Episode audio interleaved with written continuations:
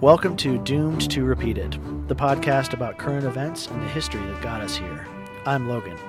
And I'm Nick. Some time ago, the politics of the Republic began to break down. The spirit of statesmanlike cooperation that had encouraged politicians to work together through honest political differences had slowly given ground to naked personal ambition.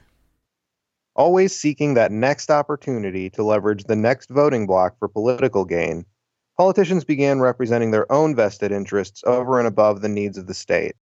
In such a system, the Constitution was bound to be relegated to smaller and smaller importance until it was eventually ignored outright. This happened in fits and starts. One side would ignore one small piece of the norms and rules of governing, the other side would cry foul, but the constituents of the politicians doing this were clear. It was a justified compromise to a necessary end. In some ways, politicians had no choice but to leave their political opponents fuming in order to mollify their base. But as the political pendulum swung back and forth, those fuming opponents eventually took power. And so, in this way, outrage was exchanged for outrage, time after time, until the entire political system was left teetering on the brink of collapse. So, today, we're going to start a mini series of episodes wherein we look at what happens when civil discourse breaks down and a country finds itself divided into two camps that see each other less and less as rivals and competitors and more and more as enemies and threats. We'll use two episodes to examine how this happened in Rome in the time period before the fall of the Republic. Then, in the following episode, we'll examine how the same thing happened here in the United States in the 1800s, right before the Civil War. And we'll see how these moments compare, of course, to the political discourse of today. So join us now for the first in a multi episode journey The Breakdown in Civil Discourse on Doomed to Repeat It. All right, Logan. Well, um, we have no shortage of timeline to cover here today. Mm-hmm. So what I would like to do is, and you know, kind of the nice thing about it is it comes in bite-sized chunks, so we can handle it that way. Um, so what I'd like to do is talk about sort of one event on the Roman timeline at a time, and then ask if we see anything today that sort of maps onto or mirrors that moment. Because, as I said in the intro, you know this this breakdown in discourse in Rome happened in fits and starts, and so I think we can take each fit and start individually and dive in. How does that sound to you? Yeah, that sounds great to me. Okay. Well, I mean, you know, you can argue about where to stick a pin on the timeline and say that this process started. But I think it's fair to say that a big shift occurred. Um, and if at the very least the process was kicked into overdrive with the uh, the completion of the Third Punic War and the concurrent wars that were being fought in Greek territory uh, in in the east and uh, and Spain in the west. Um, and I think we touched on this a little bit in episode one, where we talked about Rome exclusively. Right. But basically, this the the biggest changes in this were um, were felt in a couple of different places in the economy of the empire. One was in the the case of the small landholding farmer who previously was able to continue to hold their land as they fought wars that were not that far from home, and so they could afford to maintain their farms. Um, with wars further and further afield, they would return home unable to bring their farm back up to productivity. This led to a lot of uh, small holding farm sales, which then accrued in the hands of a few wealthy owners. Um, that disparity in property rights was supercharged by the fact that as the Romans won all of these wars in Greece and Spain and in North Africa, they brought back a whole bunch of crap, and that crap accrued to the wealthiest people as well because they were they were almost always the commanders in those wars. Right.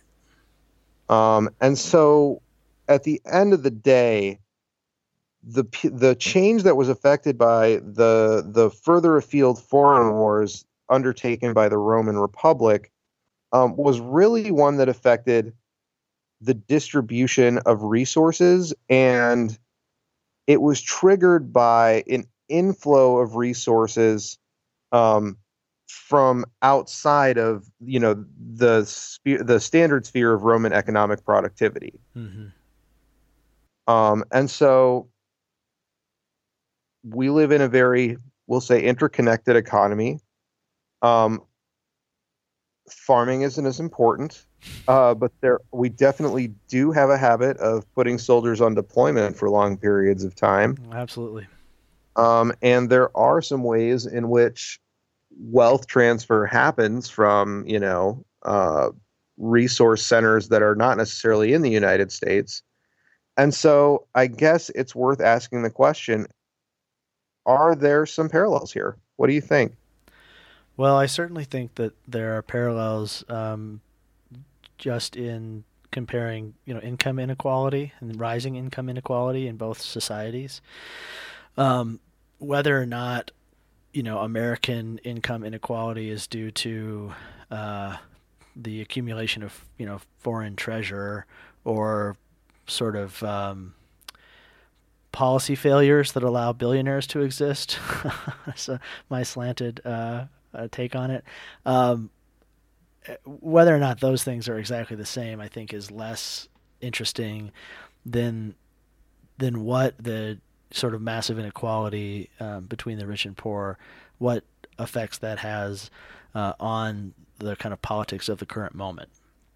So, uh, for instance, you know, in our current political moment, um, and you can jump in here too, Nick, if you like, but uh, in our current political moment, so for instance, our, our elections are basically battles of billionaires. Um, you know, we go to the polls and cast our votes, but um, but the real kind of power behind the scenes comes in the form of incredibly huge donations and uh, super PAC money, which is funded by billionaires both on the left and the right, uh, and really equally on the left and the right.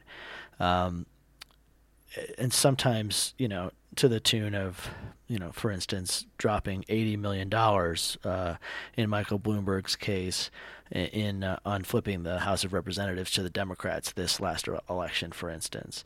Um, and so that would be you know on the at least middle left, but uh, you also have the Koch brothers spending you know millions and millions of dollars to defeat things like uh, public transportation uh, in local elections nowhere near where they actually live. So um, these individuals and foundations have an outsized influence on politics, and um, just as uh, just as the the sort of senators uh, in Rome who found themselves with political power and amassing, you know, incredible wealth and increases in land um, would get more and more influence, more and more political clients just because of their accumulation of wealth.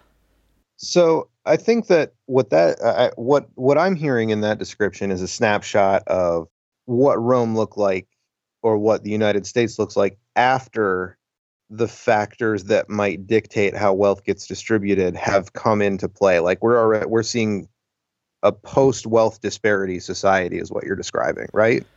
Yeah, I think I think right now in the United States we have a similar situation to what we had in you know the 1930s, for instance. Right. All I'm saying, going way back to the original point, is I don't think we should gloss over how those disparities occurred in the economy. Because you're right, superficially, um, plundering foreign resource centers may not feel like a big part of the American economy in the same way that it was in the Roman economy. But at least I think it's worth posing the question. Um, what is you know what's been the role of multinational corporations in the wealth disparities that have emerged in the United States? Sure, yeah there are ways of looking at multinational corporations as the modern equivalent of using an army to expropriate, you know, mineral resources or or timber resources or what have you. Yeah, it's it's definitely a good point. I think you're right. We can't we can't gloss over it. Um, certainly, you know the the companies that these individuals hold power over uh, only really can accumulate that much wealth you know because they're multinational because they offshore resources um, you know i mean the Koch gosh you go back and look at the Kochs the coke koch brothers father was making money uh, building oil refineries for Hitler. So this does go back. This does go back quite a while, I, and I think you're right that our military adventures, um, either our own military adventures or you know the sort of um, capitalist drive um, you know, to to accumulate uh, to accumulate capital is um, and to you know to deploy it uh, is definitely part of the story. Yeah, well, and also uh, we've created an appetite for wealth at the top. Let's let's let me put that another way. An appetite for wealth in the middle that means we all aspire to a lifestyle that's similar to those at the top. And that reality is not sustainable based solely on the United States' economic production alone. Like, right, if you look at the corporate economic productivity that's generating wealth in the country, and then you sort of right size that, and I'm talking out of my ass right now. I could be wrong. Like, you know, I love it. Keep I don't going. know the but if you but if you right size that Yeah. to you know the productivity of American land and American mineral and energy resources, um, I'm not convinced you could sustain the billionaire lifestyles that exist, but much more upward mobility to get more people to that you know right. that lifestyle. Like there's at some point there's a cap on resources, and plundering foreign wealth is a sign that you've kind of gotten there. Yeah, that's true. You know, it's it's funny. I mean, I can't remember who said this, but uh, uh, America is kind of the land of uh, of temporarily disgraced billionaires. Um, everyone is just you know a lucky break away from at least being a millionaire, if not a billionaire, and um, it's interesting because there was definitely that kind of I don't know if we can say middle class, but that kind of class striving within within Rome. Um, you know, this comes a few years after the Punic Wars, but um, the Caesars were a well respected family because of their history, but they were not. Um, or sorry, is it the Julians? Uh, I I mean yes, Right. So, s- but Julius Caesar's family was well respected because they had a lot of history. But the Caesars, the the Julians, they weren't um, politically or economically sort of uh, in the stratosphere of Rome. But Julius Caesar was certainly a striver, you know, and so there was that kind of striving, um, at least in the upper middle class, you know, among people like Julius Caesar who who saw foreign conquest as a way of of um, amassing you know power and wealth. Um, so I, I do think it has a degrading effect on a society. Yeah, well, I mean, Cicero would tell everyone and their mother what, that he was a, a novus homo or a new man whose family hadn't previously been in the Senate, Right. Yeah. uh, because he was proud of that accomplishment. And Gaius Marius, who we'll talk about in a little bit, you know, his family came from Arpinum. They weren't his parents weren't even Roman citizens. Um, so you're right about that. Um, but I also like, I guess the frame that I'm trying to get through that I'm not sure if I've communicated correctly at this point is that it seems like there comes a point when a society's desire for consumption outpaces the economic productivity of the territory they occupy. And that that sort of tension and tipping point at least uh, at first blush to me seems like a common feature between um, the United States and Rome in the sense that we rely on multinational corporations to do the same job that they were relying on conquering generals to do um, in the way that I Yeah. described. So Does that makes sense? Yeah, so kind of like sort of like the the colonialist almost like the colonialist drive. I don't know if we can map that back onto Rome necessarily, but but the yeah, I think that the way you said that the the desire for consumption requires um, the accumulation of of goods and resources from extra sort of national places. Like you, you, you necessarily have to have to extract wealth from somewhere else because because the economy in the United States can't, or whatever Rome can't uh, sustain the sort of greed of the citizenship. And Right. and not and that's that wouldn't be we that wouldn't be limited to the upper classes even. Right. And I mean, I think Polybius wrote this, uh, or wrote about this issue in Rome, and he said something to the effect of At the same time, the Romans acquired a taste for wealth and a license for acquiring it. Meaning, Right. you know, because previously Romans had been kind of, you know, proud of being an austere people. And that sort of changed right around the same time that they started conquering everybody, which, you know, big coincidence, I guess. yeah, right. I mean, I think we've mapped that out pretty well. So let's start talking about some of these conquering generals and some of the little constitutional compromises that were made to make sure that they could keep conquering territory and see if there are any little constitutional compromises that we can find in our own day. Um, spoiler, I think the answer might be yes. yeah, my. Uh, so um, let's talk about uh, the first one I want to talk about is Scipio Aemilianus, and this is the general that was enlisted by Rome to win the Third Punic War. Um, so that's sort of the big war that kicks this whole process off. And really briefly, the Scipio family history uh, was one of winning Punic wars. Um, you know, his he was the son of Scipio Africanus, um, who was known for defeating Hannibal. Um, and I mean, really, not even defeating Hannibal so much as attacking Carthage while Hannibal was away, so Hannibal had to leave Rome. But in any case, Scipio um, owned Carthage in the Second Punic War.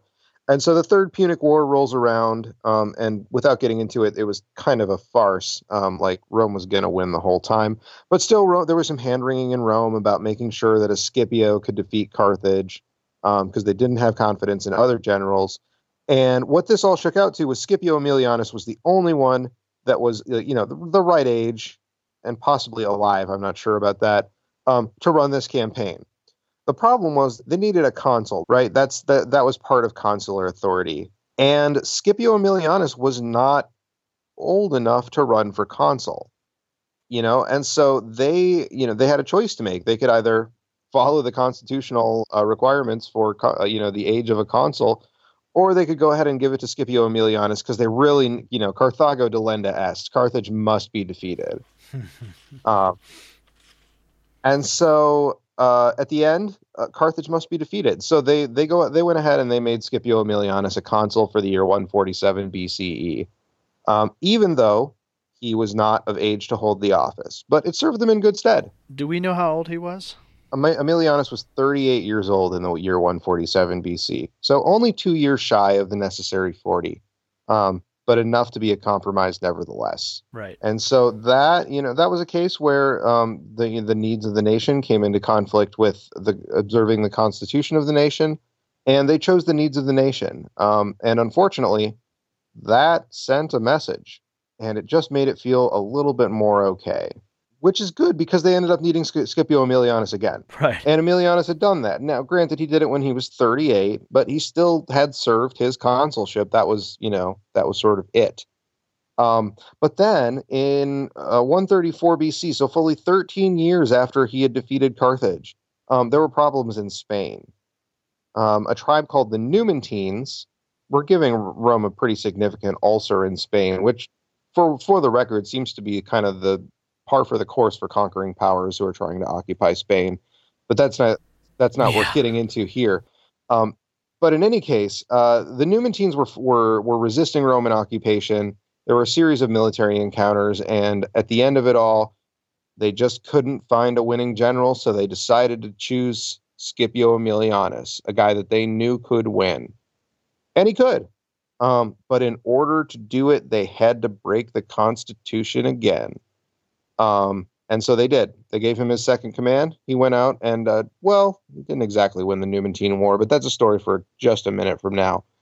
Um, in any case, Logan, what do you see in today's timeline that sort of, um, you know, that looks the same, or looks like toeing the constitutional line for short-term gain? Right. So these, I think the common theme um, the common theme, especially in the Roman timeline, where you know where the Constitution is just bent a little to allow exceptions. It's always in response to some crisis, um, whether it's you know taking down Carthage or um, a uh, an ulcer in Spain, um, and so you know we think of we think of political military crisis here in the United States. And the thing that comes to mind, I think, right away has to be 9 11.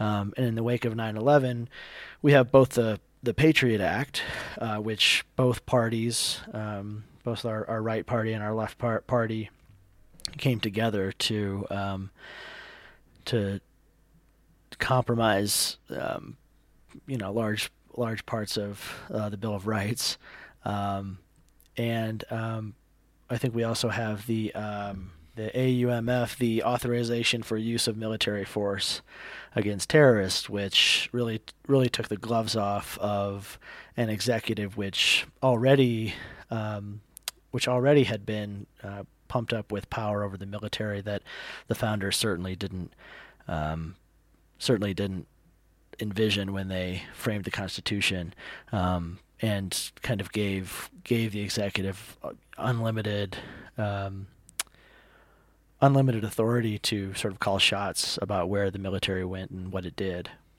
Right. Well, speaking of, um, uh, that that was also true in Rome um, in 133 BC. So a year after um, Aemilianus was sent to Spain, um, Tiberius Gracchus came along, and so Tiberius Gracchus was actually the brother-in-law of Scipio Aemilianus, but he was much younger. He was along with Scipio Aemilianus during the Numantine War in Spain, and as I mentioned, Scipio didn't exactly win that war. Um, in fact, uh, it ended with a kind of a humiliating defeat. Another case where the Roman army was was asked to uh, pass under the yoke. So, um, reminding you from last time, that's a shameful way of leaving the battlefield um, without your weapons or armor. Um, but they were allowed to leave alive because of a deal that was negotiated by Tiberius Gracchus. Um, and I should note that for this section, we owe a debt of gratitude to Mike Duncan's book, The Storm Before the Storm, for laying out this scenario in, in pretty close detail. Um, Thanks, yep, Mike. Appreciate it, fellow podcaster. Um, okay, so um, Tiberius Gracchus, um, real quickly, found himself in a place where he was the face of a, a shameful um, a shameful moment in, in Roman history, and that really uh, torpedoed his career in the Senate. Um, you know, he his father had had been a consul twice, and he was expected to possibly do the same thing, um, possibly more. Instead, he found himself without anywhere to go after suffering that humiliating defeat in really his first major public magistracy. Um, so his chances of advancing to, up the typical um, cursus honorum um, was pretty limited. Um, so he did something wild, and this is just one of those cases where somebody did something that was a little bit away from the norms of governing that ended up having pretty big reverberations down the line. And that is that he decided to run for tribune, which was typically not something that was done by senators um, or members of the senatorial class. Um, and so it was a, a, a, pretty outrageous step, but he won. Um, and a big reason that he won was that while the Senate was pissed at him for uh, you know suffering a humiliating defeat on behalf of the Roman people. The actual Roman people were pretty pleased with him because he brought their sons and husbands and fathers home safely. Um, so they, being the ones who vote for the tribunate, um, elected him in a landslide. Um, and what he did with that was, in conjunction with his father-in-law, who was a senator, he introduced a bill called the Lex Sempronia Agraria, um, which is the law of public lands um, if you care to translate the Latin specifically. Um, but basically, what it did was it took public lands, it um, it dis- it in, decided to enforce previously existing laws on the books that would basically compel wealthy squatters on public land to leave that land. But the thing is that the wealthy had kind of, you know, they'd improved the land, they'd taken over the land, um, and so there was there was a contentious relationship over whether this land should just be appropriated away from the wealthy that had invested in it, or um, or whether they they had in fact been sort of criminals all along, and so you know whatever. Um, but the bigger undercurrent that was running underneath all of this was was the uh, the political shift that it would create because it would take all the people who were currently, you know, sh- basically um, vassals living on the land and farming for their landlords, like tenant farmers, and it would give them a small plot of land of their own.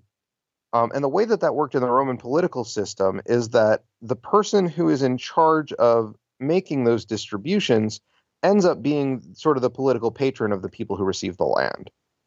So the effect that this particular law would have had, because um, because Gracchus's father-in-law, whose name was Claudius, um, was going to be one of the land commissioners, is to transfer a huge number of political clients off of the rolls of you know wealthy landowners who occupied the Senate by and large, um, and onto the rolls of this particular the the Claudian faction in the Senate. And this you know this political imbalance couldn't be accepted um, without a fight. Um, and maybe we should stop there um, and just talk about things that have created political imbalances in our system before we dive into what happened next.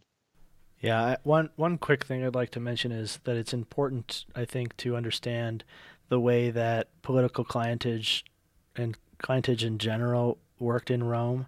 Um, I, I, won't go way into it, but basically, you had hierarchies of loyalty that people owed to each other. Um, so the the lowest person on the totem pole owed loyalty up a chain to um, to a senator essentially, and there was kind of a um, an understanding that you know votes and things like that could be you know votes could be whipped up um, by by flexing the the the chain all the links in that chain to to do so, to get something done politically um, in the assembly. Um, it and it's it, it's interesting. I think it's kind of interesting that it it is not unlike the way the mob, the Italian mob works, which is probably not like an accident.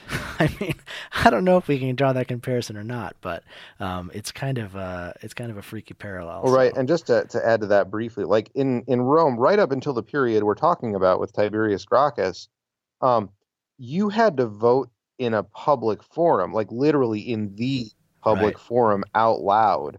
So your your political patron would know who you voted for. And another feature of the patronage relationship was that if you were unemployed, which a ton of people in the city of Rome actually were, you know what you would do is you would spend your morning going from your from patron's house to patron's house and basically asking them for money and they would give it to you. So if your mm-hmm. patron heard you cast a vote that they were not pleased with, like that threatened your livelihood directly. Right. So uh, anyway, I I it's I just think it's a fascinating kind of political setup, um, and just kind of worth taking that aside for. Um, for anyone who's kind of interested in the way that Rome sort of worked day to day. Um, but uh, yeah, I think we can talk about the way that sort of these escalating breaks with norms and traditions um, be, become sort of a tit for tat. They're in relation to each other. You know, one side breaks a norm, the other side responds by breaking a norm uh, or two, and then uh, the the side that first broke the norm breaks another norm in order to in order to answer for the norm that was broken by the second side, and back and forth um, in kind of a kind of a arms race. Um, and so you know. Tiberius sort of faced the stubborn stubborn obstinance of um, his fellow tribune. Uh, is it Maximus? No, uh, Marcus Octavius. So um, Tiberius, you know, faced this sort of stubborn obstinance of uh, Marcus Octavius uh, in the assembly, you know, vetoing everything that he tried to do, and um, and Tiberius, you know, had an answer for that. And so I think in our own political moment, uh, over the last, I guess, since when 2000, uh, 2008, uh, I don't think it's too far out of bounds to describe the GOP's position against Obama as stubborn obstinance.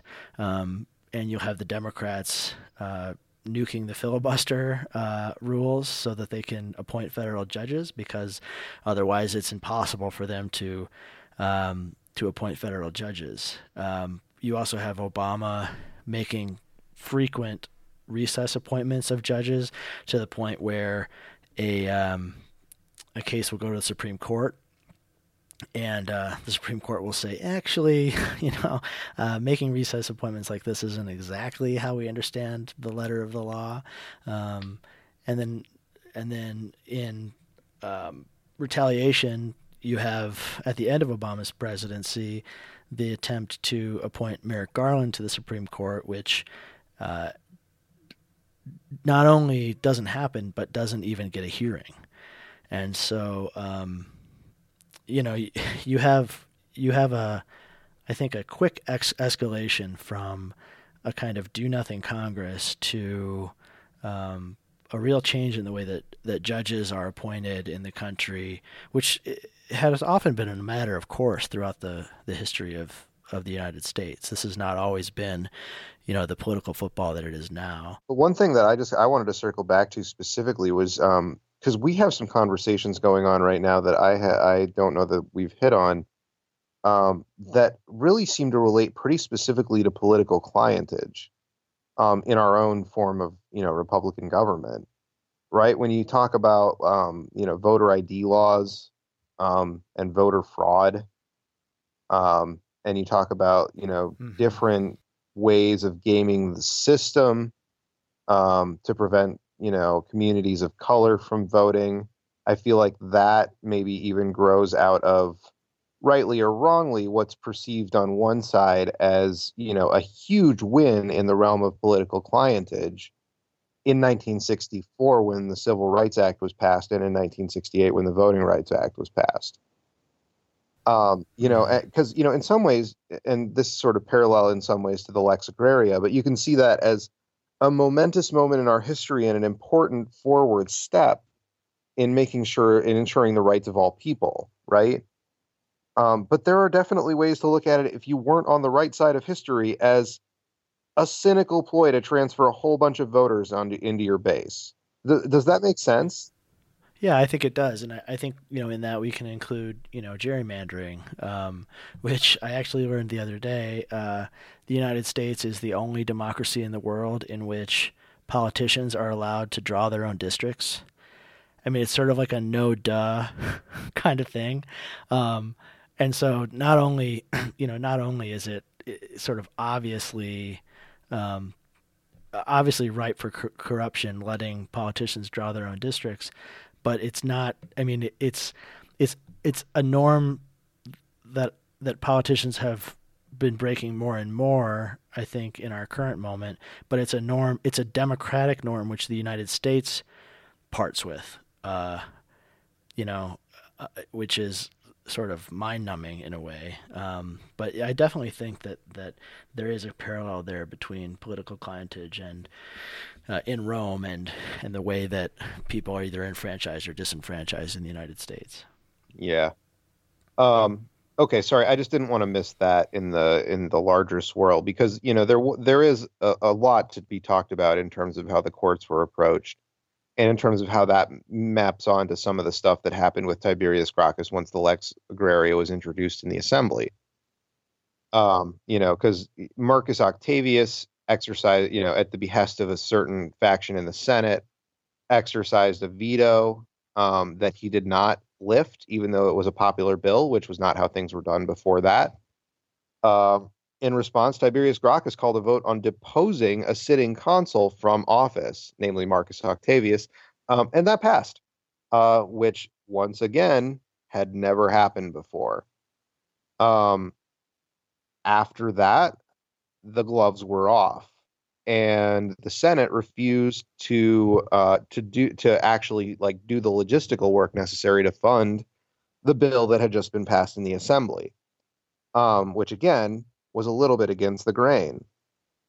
So Gracchus himself, as tribune, seized a bequest from a foreign government. Basically, the the king of Pergamum didn't like any of his possible heirs, mm-hmm. Saw foresaw a big, um, you know, uh, succession crisis in his own country, so he just decided to leave the country, the kingdom of Pergamum, and all of its treasury to the Roman people. Pretty cool. Um, so Gracchus finds out about yeah, this crazy. and seizes that bequest before it gets to Rome and basically bars the treasury of the Roman Republic in addition to that and says, I'm going to use this bequest to fund my land reforms. You all can go sit on it, um, in the words of Happy Days. and then he was like, and oh, by the way, to make sure this gets done right, I'm running for another term as tribune. And that was like before that, nobody had ever run for a second term as tribune. Um, so the end of this sad story is that, you know, people were shouting about King Tiberius mm. um, at the end, or the Senate at least was. And eventually he was killed in a, in a violent, um, you know, in a mob in the forum. Um, and that was that.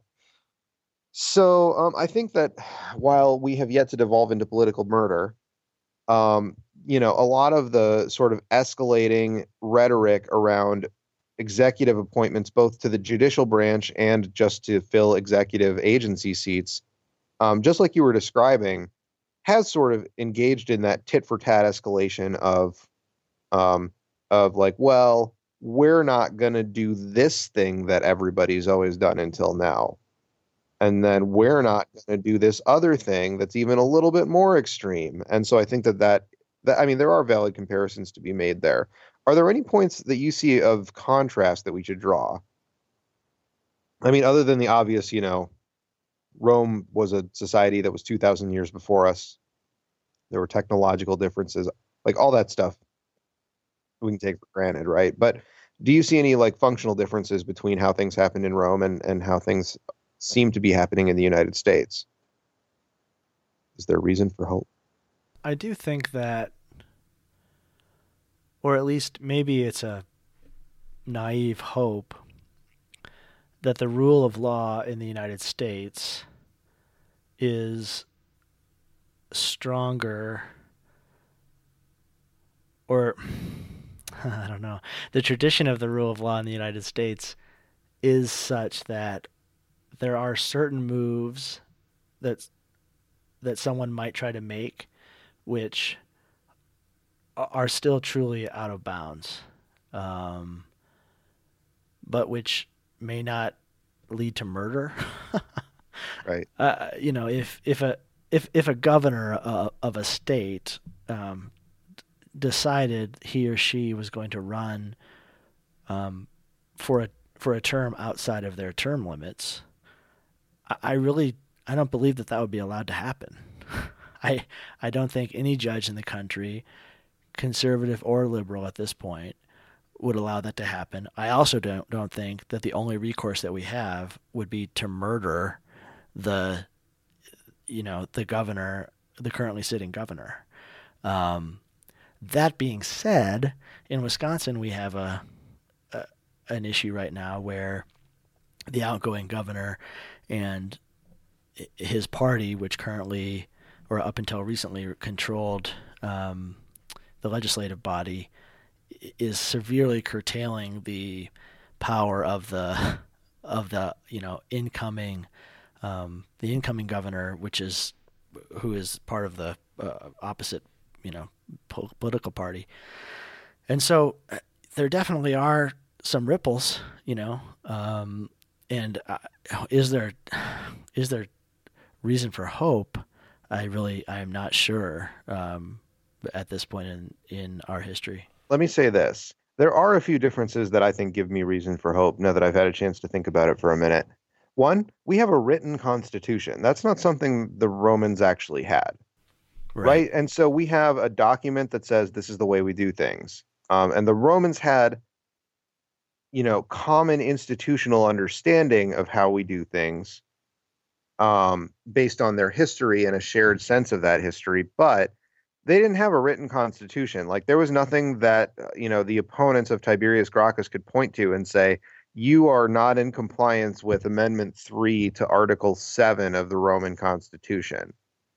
Um, just from an optical perspective, there's more basis there. But then in addition, the United States has a government with a mature and functional bureaucracy, which right. was also something the Romans really didn't have until probably the 300s AD. Yes, so like 400 years from where we are now in the time. Yeah, yeah, like there was really no infrastructure within the Roman system, which is why, for example, corruption was allowed to run so rampant in the provinces because you just appointed a guy that you trusted to command an army in a hostile territory and sent him out there to govern the province and he was really allowed to do whatever he wanted there were no constitutional constraints uh just mm-hmm. you know and so like the fact that we have a mature and functioning bureaucracy that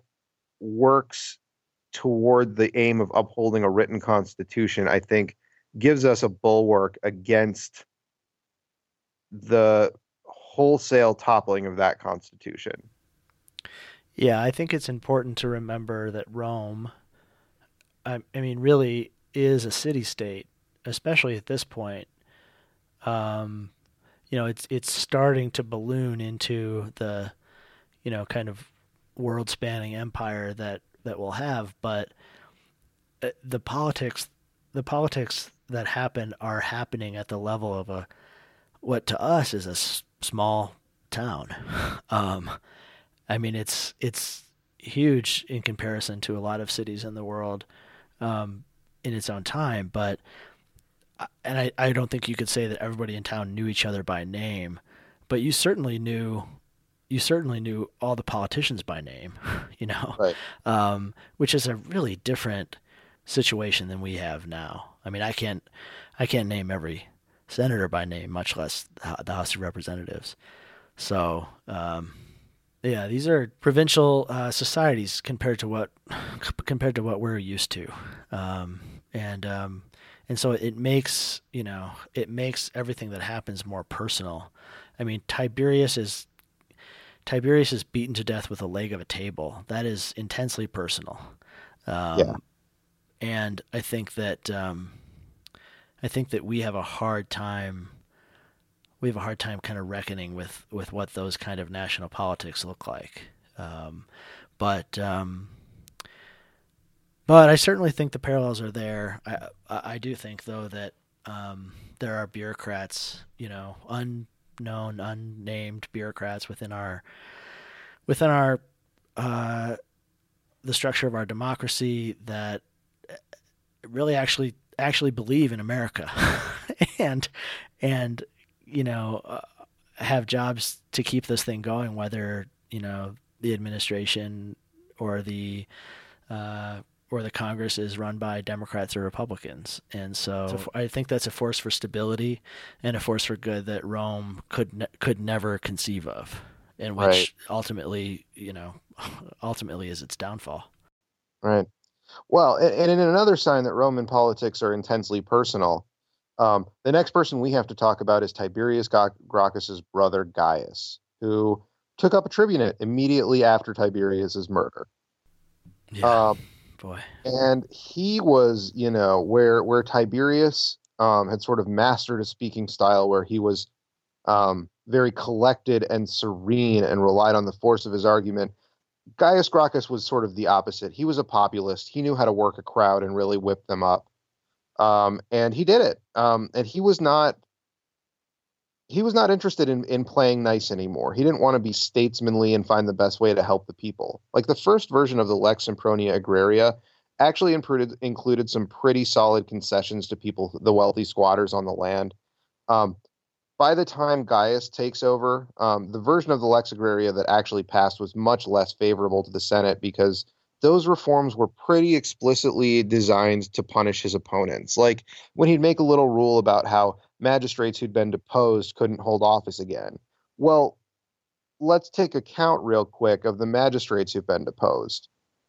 Marcus Octavius, that's the whole list. So this yeah, was clearly right. clearly designed directly to stop Marcus Octavius from ever gaining power again because of the the you know the crap that he had pulled against uh, Tiberius Gracchus and the Lex Sempronia Agraria. And then Gaius Gracchus also did one of those things that we talked about earlier, which is he worked to enhance his own political clientele by passing a bill that would enfranchise, um, meaning allow to vote in Roman elections, um, th- basically the Italian allies, meaning anybody who lived in Italy but not in Rome, which who at the time didn't have voting rights. Um, so Gaius was pretty, um, you know, pretty radical, um, and he was also incredibly popular. Um, and so, and the Senate realized also that they couldn't use necessarily the same tricks that they had used to stop Tiberius to stop Gaius. So instead, they had their puppets support seemingly they they had their puppets support weaker versions of the same things that Gaius supported, but they found like one fact that they could publicize that made it seem like they were supporting the more aggressive. And eventually, the Senate versions of these reforms are what passed, not Gaius Gracchus's. So, for example, Gaius Gracchus had supported. Uh, I'm not going to get the specifics on this right because I don't have it in front of me. But basically, a land reform bill that divided um, the the land into I think four administrative districts, which Mm, that sounds right to me. were more flexible um, in some Right. ways, and contiguous and large. Um, and then his opponent, the Senate, the Senate's um, sort of puppet, introduced a bill that in, that divided it into 13 administrative districts, which actually weakened it. But the number 13 is larger than the number four, so they could get out there and say, "Look at us, we're doing so much more to distribute this land." Got, you know, 13 districts, whereas Gaius only has four. What's he doing? Like, is he keeping all that land for himself? Right. Um, and so then at the end of the, you know, at the end of it all, the Senate ultimately incited a certain amount of violence um, as a pretext to get Gaius and his followers to respond, and then killed him in the in the melee that followed. So more political violence. Um, hmm but I think the more important thing to talk about when it comes to Gaius is, um, you know, sort of the the the revenge-driven politics of, well, of this point in the breakdown of of civil discourse. You know, these these policies are in line with what you might call Tiberius's sort of noble populist aims.